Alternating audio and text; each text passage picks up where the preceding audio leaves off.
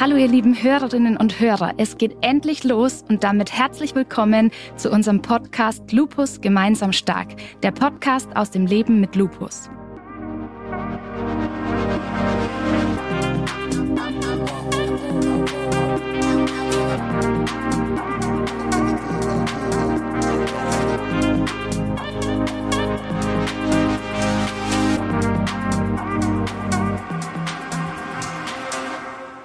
Ich freue mich riesig, euch da draußen zu unserer ersten Folge begrüßen zu dürfen. Ich bin Becky und habe vor einigen Jahren selbst die Diagnose Lupus bekommen. Mein größtes Herzensanliegen ist es, euch mit diesem Podcast vor allem Mut zu machen. Es tut immer gut zu wissen, dass wir nicht allein sind. Und genau um uns, um alle Betroffenen soll es hier gehen, weshalb wir das Ass in unserem Podcast-Titel auch nochmal hervorgehoben haben. Wie der Titel schon sagt, dreht sich unser Podcast rund um das Thema Lupus. Ich habe ja schon erwähnt, dass es hier vor allem um die Betroffenen gehen soll. Die Betroffenen sollen im Mittelpunkt stehen, unabhängig davon, ob ihr gerade erst eure Diagnose bekommen habt oder ob ihr schon seit Jahren damit lebt und euer Leben damit meistert.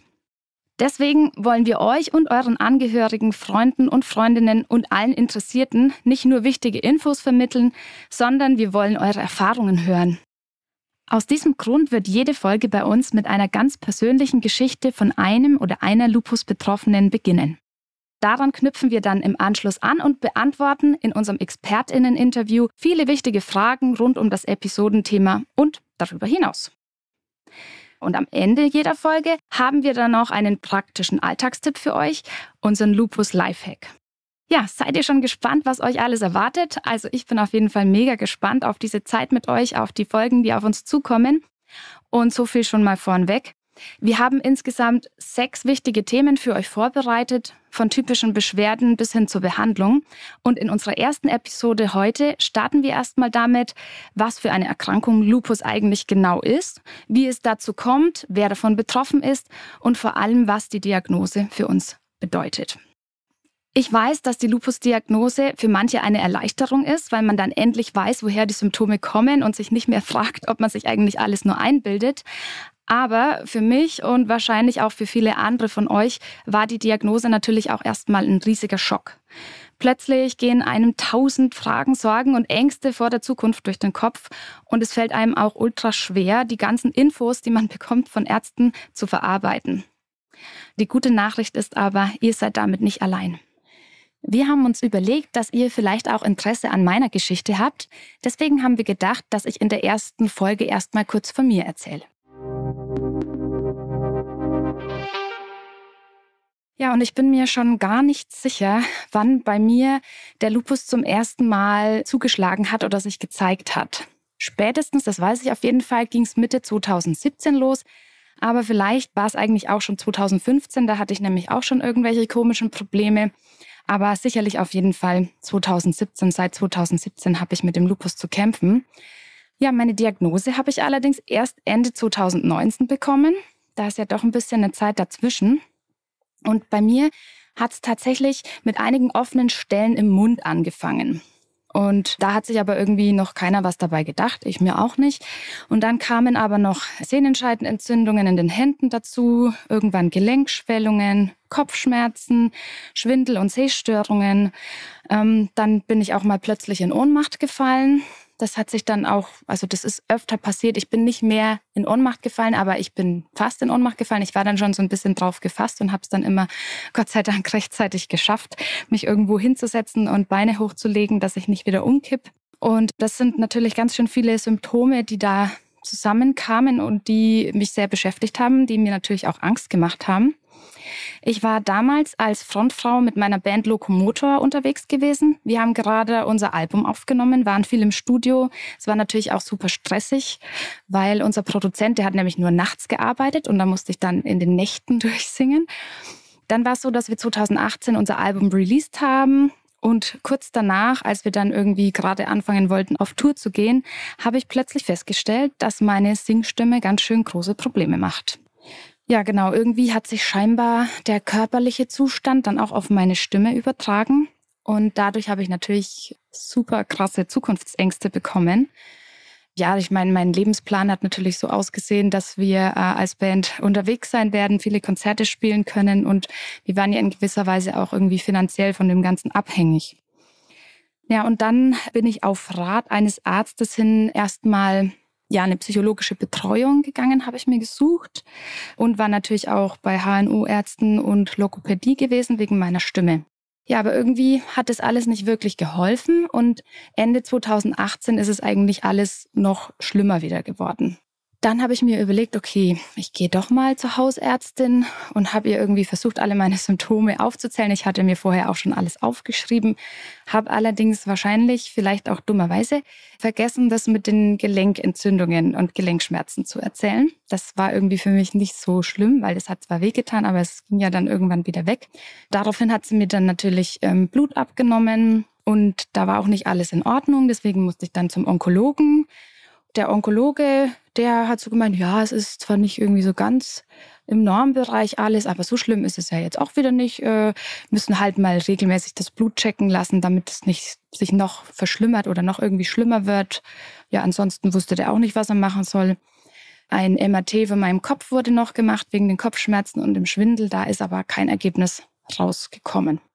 Naja, und dann habe ich eben weitergekämpft, weil ich habe ja gedacht, ich bin ja ganz fit und gesund und keine Ahnung, woher das alles kommt. Und dann wurde es später, irgendwann war es dann Herbst 2019. Und da ging es mir dann auch schon seelisch extrem schlecht. Also ich habe echt immer, wenn ich allein zu Hause war, habe ich eigentlich nur geheult. Ähm, habe allerdings gedacht, dass es wegen meiner Stimme ist, weil die einfach nicht besser wurde und ähm, ich ja einfach nur irgendwie mit meiner Band ganz normal unterwegs sein wollte und nicht vor jedem Konzert super Schiss haben wollte, weil ich nicht wusste, wie meine Stimme heute sein wird und ob ich danach vor Scham in Grund und Boden versinken will oder eben nicht, ob es halbwegs geht. Ja, das war das eine. Und dann ähm, war es auch plötzlich so, dass ich äh, an einem Abend festgestellt habe, dass ich geschwollene Füße habe. Und diese geschwollenen Füße waren dann am nächsten Morgen auch nicht abgeschwollen, sondern die waren weiterhin dick und wurden auch nicht mehr dünn. Dann hat meine Logopädin zu mir gesagt, ich muss jetzt auf jeden Fall zu meiner Hausärztin gehen und ich soll ihr auch unbedingt von den Gelenkbeschwerden erzählen, die ich habe. Okay, das habe ich dann auch gemacht, ganz brav, bin zu meiner Hausärztin gegangen. Die hat wieder Blut abgenommen und eine Urinprobe auch gemacht.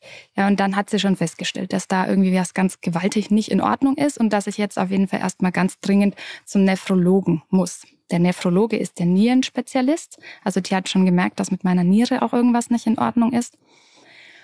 Und dann ja, war das alles ein bisschen kompliziert, einen Termin zu bekommen, aber durch einen Arzt in meiner Familie, der hat realisiert, dass da irgendwie dringend was unternommen werden muss, bin ich dann ins Krankenhaus gekommen und da wurde dann auch innerhalb von eineinhalb Wochen zumindest, genau, wurde dann endlich eine Nierenbiopsie gemacht und dann habe ich endlich meine Diagnose bekommen. Und es war auch so, dass der Arzt dann eigentlich ziemlich geschockt war, wie stark meine Nieren schon angegriffen waren. Das hatte wohl keiner so damit gerechnet. Und dann musste natürlich sofort mit der Therapie begonnen werden. Und da war ich am Anfang erstmal total überfordert mit den vielen Medikamenten, ich habe vorher immer geschaut, so wenig Medikamente wie möglich zu nehmen, weil dieses ganze chemische Zeugs, das ist ja, damit will man nichts zu tun haben. Man will sich da ja nicht mehr schaden, als dass man sich irgendwas Gutes tut. Und dann habe ich da auf einmal keine Ahnung, wie viele Medikamente, zwei Handvollen Medikamente gefühlt nehmen müssen. Und man wurde ja auch über die ganzen Nebenwirkungen aufgeklärt. Und dann äh, war ich total fertig. Und ich habe echt gedacht, ich war extrem überfordert und habe gedacht, ich muss jetzt sterben wegen den Nebenwirkungen von den Medikamenten. Das hat mich äh, echt, äh, ja, ziemlich fertig gemacht, weil ich einfach noch nicht gecheckt hatte, wie schlimm die Krankheit eigentlich an sich ist und wie kritisch mein Zustand damals auch war. Und jetzt bin ich aber wirklich sehr, sehr froh und dankbar, dass ich diese Medikamente bekommen habe. Die haben nämlich sehr gut angeschlagen und sehr gut gewirkt. Und mir ging es dann auch im Laufe der Zeit verhältnismäßig schnell besser und auch ähm, ich habe auch relativ bald wieder eine normale Nierenfunktion gehabt und da bin ich wirklich super dankbar dafür. Ja, genau. Soweit erstmal zu einem Schnelldurchlauf von meiner Geschichte. Wenn ihr mehr noch darüber wissen und lesen wollt, dann könnt ihr gerne mal bei lupusstimme.de vorbeischauen. Da habe ich alles ein bisschen ausführlicher geschildert noch. Wir kommen jetzt zu unserem Interview und heute habe ich Frau Professor Diana Ernst zu Gast. Frau Dr. Ernst ist Oberärztin in der Medizinischen Hochschule Hannover, MHH, in der Klinik für Rheumatologie und Immunologie, arbeitet dort in der Ambulanz und ist zusätzlich selbstständig in einer Praxis tätig. Diana, voll schön, dass du hier bist. Herzlich willkommen. Ja, ich freue mich, dass ich auch mit dabei sein darf und ich finde es wunderbar, dass das Thema aufgegriffen wird und mit wie viel Engagement du hier dabei bist. Klasse. Deine Geschichte auch gar nicht so unüblich, aber darauf kommen wir gleich noch zu sprechen. Ja, danke. Ich bin schon sehr gespannt und wir legen doch gleich los. Und zwar wäre meine erste Frage an dich, ob du uns mal kurz erklären könntest für Nicht-Mediziner und Medizinerinnen, was ist genau Lupus erythematodes? Also der Lupus erythematodes ist eine Systemerkrankung und zwar eine Autoimmune. Das heißt, es ist eine Erkrankung, die durch das über praktisch Überschießen des Immunsystems verursacht wird und Systemerkrankung deshalb, weil es eben nicht nur ein Organ, also zum Beispiel nicht nur die Haut oder nicht nur die Niere betreffen kann, sondern ganz unterschiedlich variabel auftreten kann. Ähm, viele kennen vielleicht ähm, oder kennen den Begriff auch Schmetterlingsflechte. Darunter ist der Lupus durchaus auch bekannt, ähm, wenn man so eine typische ähm, Gesichts, ja praktisch dieses Erythem, was sich über die Wangen erstreckt und die Nase und das so, so, so einen Schmetterlingsausdruck bekommt. Lupus aber aus dem Latein ja Wolf, auch weil es durchaus eine sehr gefährliche Erkrankung ist, die eben auch mit ähm, Organbefall assoziiert sein kann. Ähm, gerade die Niere ist da das Organ, was eben besonders gefährlich ist, worauf man sozusagen Acht geben muss. Aber es ist eben auch eine Erkrankung, die oft spät erkannt wird. Und das hat mich so daran erinnert, als du deine Geschichte erzählt hast. Und ich so, ja, das ist leider auch jetzt oft noch der typische Verlauf also es gibt Antikörper, die gebildet werden bei dieser Autoimmunerkrankung, die die verschiedenen Organe angreifen, die dort zu Entzündung führen.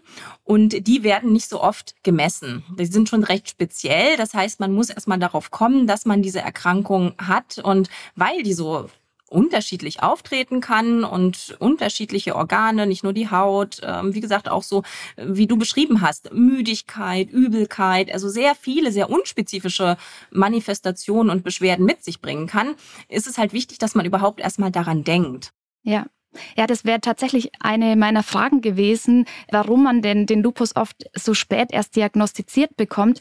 Und hast du irgendwie eine Idee, was man vielleicht tun könnte oder ja, was irgendwie umstrukturiert werden könnte, damit Betroffene schneller ihre Diagnose bekommen? Ja, es ist gar nicht so einfach. Wie gesagt, ich glaube gerade das, was wir gerade auch tun, ähm, sozusagen Aufklärung ähm, ist was ganz Wichtiges. Aber ähm, es sind sozusagen, es ist eine bestimmte Zielgruppe und daran sollte eben dann auch mal der Hausarzt denken, wenn da immer wiederkehrende Vorstellungen sind, also sprich eine Symptomatik, die einfach sehr lange anhält. Junge Frauen, das ist so das typische Manifestationsalter zwischen 20 und 40 Jahren, sind deutlich häufiger betroffen als Männer. Also das Verhältnis ist ungefähr 4 zu 1. Und wie gesagt, wichtig ist, dass man da einfach dran denkt. Selten sind auch Kinder betroffen. Die Prävalenz ist ja auch gar nicht so häufig. Also in Deutschland sind ungefähr 30 bis 40.000 äh, Menschen davon betroffen. Und da sieht man schon, das ist, das ist was, das, daran denkt man nicht zuallererst und das ist ja auch normal. Also häufiges ist häufig und natürlich wird das schneller ähm, dann entsprechend auch diagnostiziert. Aber gerade wenn wiederkehrende Probleme da sind, typische Hautveränderungen, dann ist es eben wichtig, dass darauf geachtet wird. Und die Pathogenese, also sprich, warum man einen Lupus bekommt, die ist eben auch letztendlich noch nicht komplett geklärt. Es gibt die sogenannte genetische Prädisposition. Das heißt, man hat durchaus in der Genetik ähm, des einzelnen Patienten Anhaltspunkte, Veränderungen, die mit einem ähm, Lupus assoziiert sind, aber auch ähm, UV-Strahlung oder auch virale Infektionen gibt es durchaus Assoziationen, dass das oder die Entzündung, die da, die Prozesse, die dadurch im Körper verursacht werden, dass das durchaus Mechanismen sind, die eine Autoimmunerkrankung triggern können.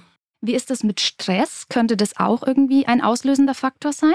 Letzten Endes muss man sagen, Stress haben ganz, ganz viele. Es müsste es rein theoretisch dann ja ganz häufig geben. Aber alles, was das Immunsystem in irgendeiner Weise beeinflusst, kann durchaus ja im Prinzip noch ein Faktor sein, der auch mit dazu beiträgt. Viele sagen ja durchaus, auch bei anderen Autoimmunerkrankungen, dass gerade im Stress sie einen Schub bekommen. Also von daher kann das durchaus ähm, den Einfluss haben, aber sicherlich nicht der einzige Grund sein, weshalb man eine Autoimmunerkrankung ja, bekommt. Ja, klar. Kann man eigentlich irgendwie sagen, dass bestimmte Personen besonders häufig vom Lupus betroffen sind? Nein, eigentlich nicht. Also wie gesagt, es gibt die genetische Prädisposition. Es scheint auch durchaus von wo man aufweckt, also geografische Unterschiede zu geben. Also die Prävalenz ist zum Beispiel am höchsten in Brasilien. Warum das so ist, geht dann eben wieder aufgrund wahrscheinlich am ehesten von Genetik zurück. Also von daher, da gibt es Unterschiede, aber wie gesagt, dass jetzt welche Umweltfaktoren da vielleicht noch zusätzlich eine Rolle spielen, ob man jetzt in der Stadt oder auf dem Land wohnt, ähm, da ist jetzt so viel ehrlich gesagt auch noch gar nicht mhm. bekannt. Da ist also noch viel Platz nach oben in Bezug auf Forschung. Ganz genau, ganz genau. Wie sieht es denn aus? Gibt es äh, verschiedene Arten von Lupus? Ja, ich hatte es ja schon erwähnt, ähm, Lupus kann verschiedene Organe, kann sich sehr verschieden manifestieren. Eine Nierenbeteiligung ist häufig, also je nach unterschiedliche Kohorten, die man sich anschaut, also Patientengruppen zwischen 44 bis 77 Prozent, also relativ häufig. Aber es gibt zum Beispiel auch den sogenannten kutanen Lupus, der sich eben nur durch eine Hautveränderung äußert und der entsprechend Haut- oder auch Schleimhautveränderungen machen können, die sowohl im Kopf-Hals-Bereich sein können, aber durchaus auch im Genitalbereich. Und der kutane Lupus kann allerdings auch in den systemischen Lupus übergehen. Das heißt, auch wenn ich mit einem kutanen Lupus äh, lange Zeit behandelt werde, sollte der Arzt, äh, der, wo man sozusagen dann doch regelmäßig zu den Kontrollen geht, immer gucken, ist das alles gleich geblieben oder hat sich hier was verändert? Das heißt, so simple Untersuchungen wie zum Beispiel der Urin sollte eigentlich bei jeder Kontrolle eines Lupus-Patienten mit dazugehören. Mhm. Ja, das ist, äh, denke ich, ein sehr guter Punkt. Damit sind wir schon gleich ein bisschen bei unserer nächsten Frage. Also was konkret heißt die Erkrankung eigentlich für Betroffene und wie wirkt sich die Diagnose auf unser alltägliches Leben aus? Und wo liegen denn die Schwierigkeiten und Gefahren? Oh, das sind sehr viele Fragen auf das einmal. Stimmt, das stimmt. Fangen wir mal, fangen wir mal damit an. Ich wiederhole sie auch gerne nochmal. alles gut. Wie wirkt sich die Diagnose aus? Ich fand, das hast du sehr schön gesagt. Manche sind erleichtert, gerade weil sie sehr lange von Arzt zu Arzt laufen, verschiedene Symptome haben, die sich schlecht miteinander vereinen lassen und jeder rätselt so ein bisschen rum. Kann es durchaus sein, dass so eine Diagnose ähm, auch zu einer Erleichterung führt. Okay, ich weiß jetzt, was es ist. Ähm, ich weiß, es gibt therapeutische Möglichkeiten und die gibt es ähm, sehr unterschiedliche. Darauf äh, kommt glaube ich, ein späterer Podcast auch nochmal zu sprechen, einfach weil das ein sehr komplexes Thema ist. Aber das heißt, für viele ist so eine Diagnose auch durchaus, okay, jetzt weiß ich, was los ist, jetzt kann ich was machen. Und man kann ja was machen. Es gibt Basics, die jeder Patient selbst durchführen kann, wie zum Beispiel ein guter Sonnenschutz, ähm, auf eine gesunde Ernährung achten, dass man sich zum Beispiel die ganzen Vorsorgeuntersuchungen wahrnimmt, dass man sich gut impft, einfach um das Immunsystem auch noch zusätzlich zu schützen. Das, was ich sozusagen unterstützen tun kann, das kann ich dann mit einer ganz anderen Einstellung irgendwie auch nochmal durchführen. Man kann sich Gleichgesinnte suchen, man kann sich austauschen. Es gibt sehr gute, ähm, also die Rheuma-Liga ist ja eine, eine ganz tolle ähm, Patientenorganisation, äh, wo man ähm, sich super austauschen kann mit ganz unterschiedlichen rheumatologischen Erkrankungen, wo man sozusagen dann Gleichgesinnte findet, wo man Unterstützung suchen kann. Also von daher ist diese Diagnosestellung Fluch und Segen gleichzeitig. Ja. Und man weiß jetzt auch, okay, ähm, ich gehöre in ein Zentrum. Ähm, jeder Lupus-Patient gehört an eine rheumatologische Anbindung, wo auch möglichst einmal im Quartal, also sprich alle drei Monate, kontrolliert werden sollte. Ist alles gleich geblieben? Sind Beschwerden dazugekommen? Die Labordiagnostik wird gemacht, man schaut nach den Antikörpern, man guckt sich aber auch das Blutbild an. Alles das, was ähm, auf eine gewisse Aktivität des Lupus hinweisen kann. Da spielen ganz unterschiedliche Faktoren, wie gesagt, eine Rolle. Aber auch der Urin wird kontrolliert, Hautbefunde werden angeschaut und natürlich mit dem Patienten gesprochen, um herauszukristallisieren, wie viel Aktivität ist aktuell da, wie hoch ist der Leidensdruck. Also das heißt, ähm, da gehört schon eine ganze Menge mit dazu. Ein Patient mit der Lupus-Erkrankung ähm, nimmt in der Regel äh, Medikamente, die das Immunsystem ein bisschen unterdrücken oder wir sagen auch modulieren, ähm, sprich diese überschießende Reaktion irgendwie ausgleichen. Sollte es einen Hinweis auf eine Nierenbeteiligung geben, dann ähm, ist man da besonders alarmiert, denn das ist sozusagen auch mit einer eher schlechteren Prognose vergesellschaftet. Das heißt, da guckt man ganz genau hin, dass man das gut therapiert und auch schnell wieder in den Griff bekommt. Zum Beispiel wird so eine Nierenbiopsie relativ äh, niedrigschwellig durchgeführt, also so wie man den Verdacht hat, dass da was sein könnte, dann sollte auch eine Biopsie gemacht werden, um zu gucken, ob sozusagen eine Nierenbeteiligung vorliegt. Und wenn diese vorliegt, dann wird eben auch nochmal entsprechend intensiver behandelt. Mhm. So, habe ich eine Frage vergessen? ich wollte noch ganz kurz erwähnen, dass, weil Sie von der Selbsthilfe geredet haben, also da gibt es ja auch die Lupus Erythematodes Selbsthilfegemeinschaft, also speziell für Lupus. Ähm, mhm. als, also das gehört, glaube ich, ein bisschen mit zur Rheumaliga dazu. Genau. Und dann war noch die Frage vielleicht in Bezug auf die Lebensqualität. Hast du irgendwie die Erfahrung gemacht, inwiefern es die Lebensqualität von Betroffenen beeinflusst? Das ist individuell sehr unterschiedlich, ganz klar. Wir haben es ja gehört, der ähm, Lupus manifestiert sich sehr unterschiedlich. Aber im Einzelfall kann die Lebensqualität tatsächlich sehr stark eingeschränkt sein. Insbesondere die Fatigue, also diese Müdigkeit, die doch sehr lähmend sein kann und ähm, die man aber ganz schlecht greifen kann.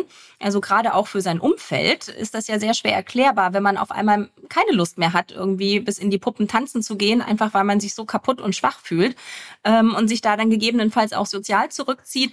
Das ist ein Symptom, was auch medizinisch sehr schwierig, also therapierbar ist.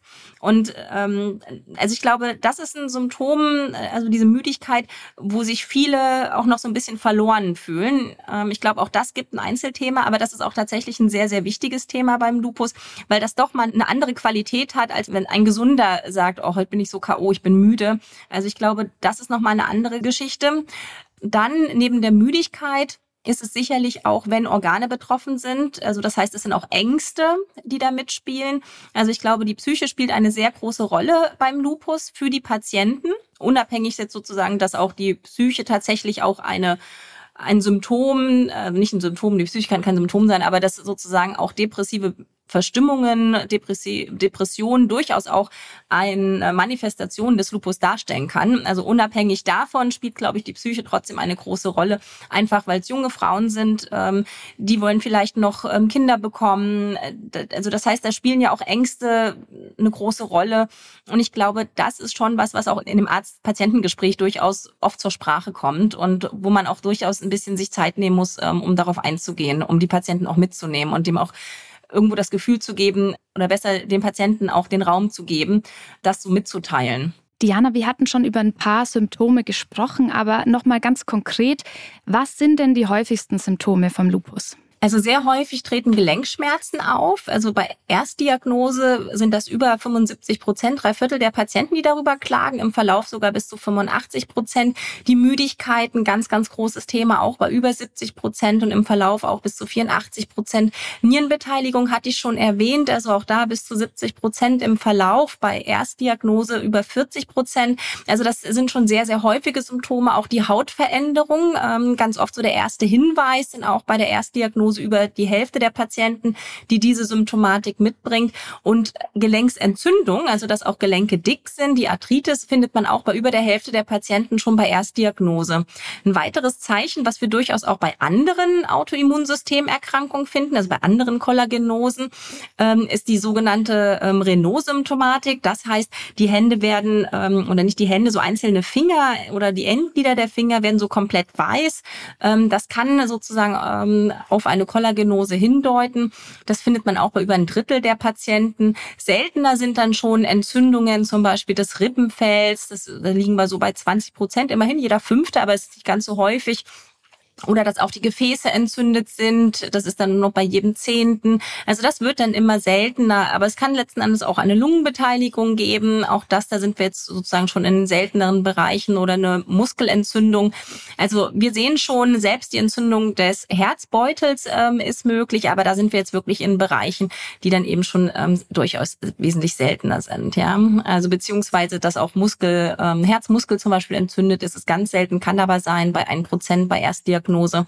Wie gesagt, die, die Organhäute, wie das Rippenfell oder auch der Herzbeutel, das ähm, ist dann noch ein bisschen häufiger. Aber daran erkennt man schon, wie unterschiedlich es letzten Endes ist. Und von daher nicht angesprochen, aber ähm, auch mit dabei oder erwähnenswert ähm, ist sozusagen die sogenannte ZNS-Beteiligung, das heißt das zentrale Nervensystem. Und darunter fallen dann auch ähm, zum Beispiel Entzündungen, ähnlich wie es sie bei der multiplen Sklerose gibt, aber eben auch Depressionen, ähm, psychische Auffälligkeiten.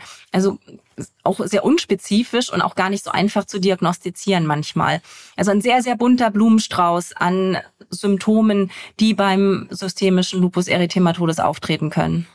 Da waren sehr viele gute Gedanken dabei. Auf einige Themen werden wir sicher in den nächsten Folgen noch detaillierter eingehen, wie die Lupus nephritis, also die Nierenbeteiligung und auch die Fatigue. Aber vielen, vielen Dank schon mal für die vielen guten und wichtigen Hinweise.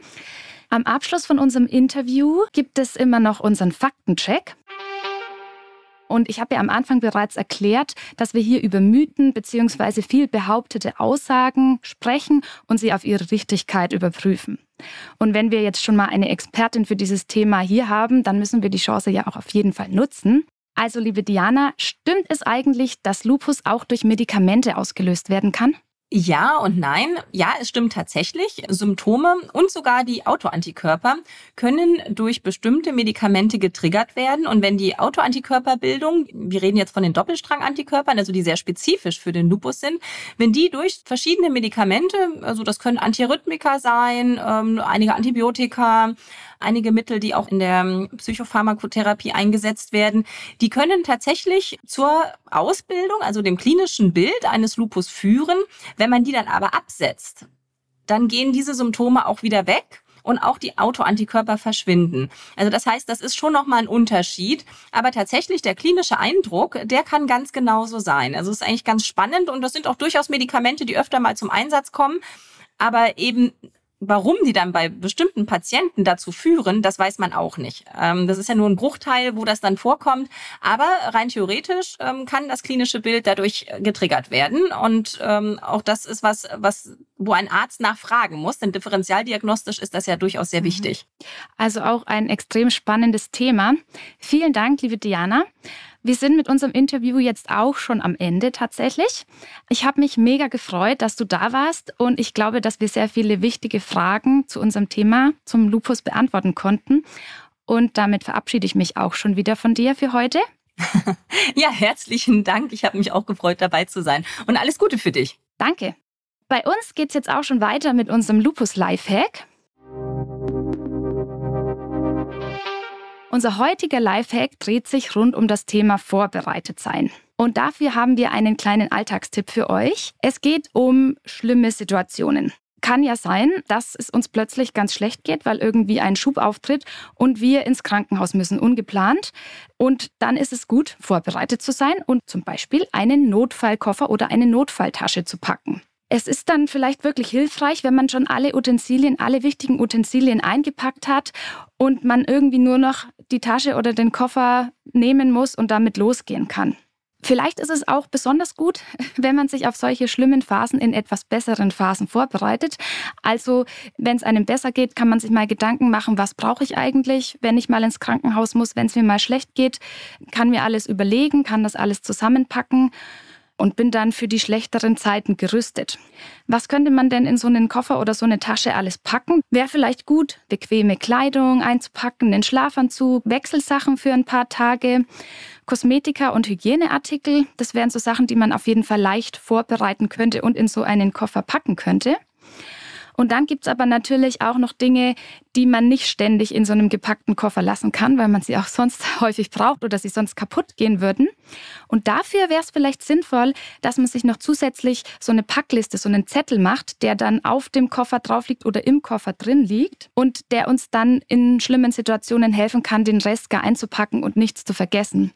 Auf so einer Liste könnte sowas stehen wie Ladekabel fürs Handy, Kopfhörer, Medikamente, Lieblingssnacks und vielleicht auch irgendwie noch was Persönliches, wie ein Tagebuch mit Stift oder ein Buch zum Lesen, ein Lieblingsstofftier, ein kleines Kopfkissen, eine Schlafmaske, was auch immer ihr irgendwie braucht, was euch hilft, um euch möglichst wohlzufühlen, gerade in Situationen, in denen es einen überhaupt nicht gut geht. Und ansonsten ist es vielleicht auch gut, wenn es einem mal richtig, richtig, richtig schlecht gehen sollte, dass man sich eine Person überlegt, der man von diesem Koffer und von dieser Liste erzählen kann, dass diese Person vielleicht Bescheid weiß im Notfall, da ist dieser Koffer, dieser Koffer und diese Tasche könnte mir dann auch notfalls ins Krankenhaus nachgebracht werden und dann eventuell diese Dinge noch besorgt oder eingepackt werden, dass die dann auch weiß, wo sind die Dinge oder wo kann ich die besorgen, wo sind die Medikamente, dass die Person irgendwie eingeweiht ist und da einem in so einem Notfall wirklich helfen kann und zur Seite stehen kann. Das wäre auch vielleicht noch eine echt gute Idee. Und ich denke, damit wären wir auf jeden Fall gut vorbereitet, wenn es mal unerwartet schlimmer werden sollte als gedacht und könnten dann mit einem Griff alles Wichtige mit dabei haben und mit ins Krankenhaus nehmen. Damit sind wir auch schon am Ende unserer Episode angelangt und ich glaube, dass wir heute viele wichtige Fragen geklärt haben und ich hoffe auch, dass ihr wirklich einiges für euch mitnehmen konntet. Mir ist auf jeden Fall neu bewusst geworden, dass Lupus eine ziemlich komplexe Erkrankung ist mit total vielen Gesichtern, aber der Mechanismus dahinter ist irgendwie immer gleich. Es gibt Autoantikörper, die Entzündungsreaktionen im Bindegewebe auslösen und die somit unterschiedliche Bereiche und Organe in unserem Körper schädigen können. Die Symptome sind aber bei jedem Patient oder jeder Patientin komplett verschieden und das Problem ist, dass man nicht mal alle Symptome sieht oder spürt. Und gerade deswegen muss man hier ganz besonders sorgfältig kontrollieren, um eine mögliche Beteiligung lebenswichtiger Organe rechtzeitig zu erkennen und sie dann eventuell durch eine optimierte, auf dich angepasste, auf uns angepasste Therapie in den Griff zu bekommen und somit auch wieder am besten die volle Lebensqualität zurückzubekommen. Und das Wichtigste zum Schluss, wir sind nicht alleine damit. Die Diagnose ist immer super schwer zu verdauen, keine Frage, das ist ganz klar. Aber zum Glück gibt es mittlerweile ja auch ganz viele gute Austauschmöglichkeiten und Tipps von anderen Betroffenen. Wir haben Instagram, es gibt Selbsthilfegruppen, über die kann man äh, Kontakt aufnehmen mit anderen Betroffenen und sich da wirklich austauschen und muss sich nicht mehr so allein fühlen. Und es gibt solchen Podcast wie unseren, der einfach ganz viele Tipps vermittelt und auch Hilfe anbieten will und Mut machen will damit verabschiede ich mich auch schon von euch. Vielen, vielen Dank, dass ihr dabei wart heute und dass ihr zugehört habt. Ihr könnt Lupus gemeinsam stark auch direkt abonnieren, um keine Folge zu verpassen. Und außerdem freue ich mich natürlich immer mega über eine Bewertung. Alle wichtigen Links und Infos zum Podcast, wie zum Beispiel auch der Link zu meinem Insta-Profil, findet ihr in den Show Notes. Ansonsten hören wir uns in zwei Wochen wieder und ich freue mich schon sehr auf euch. Bis bald!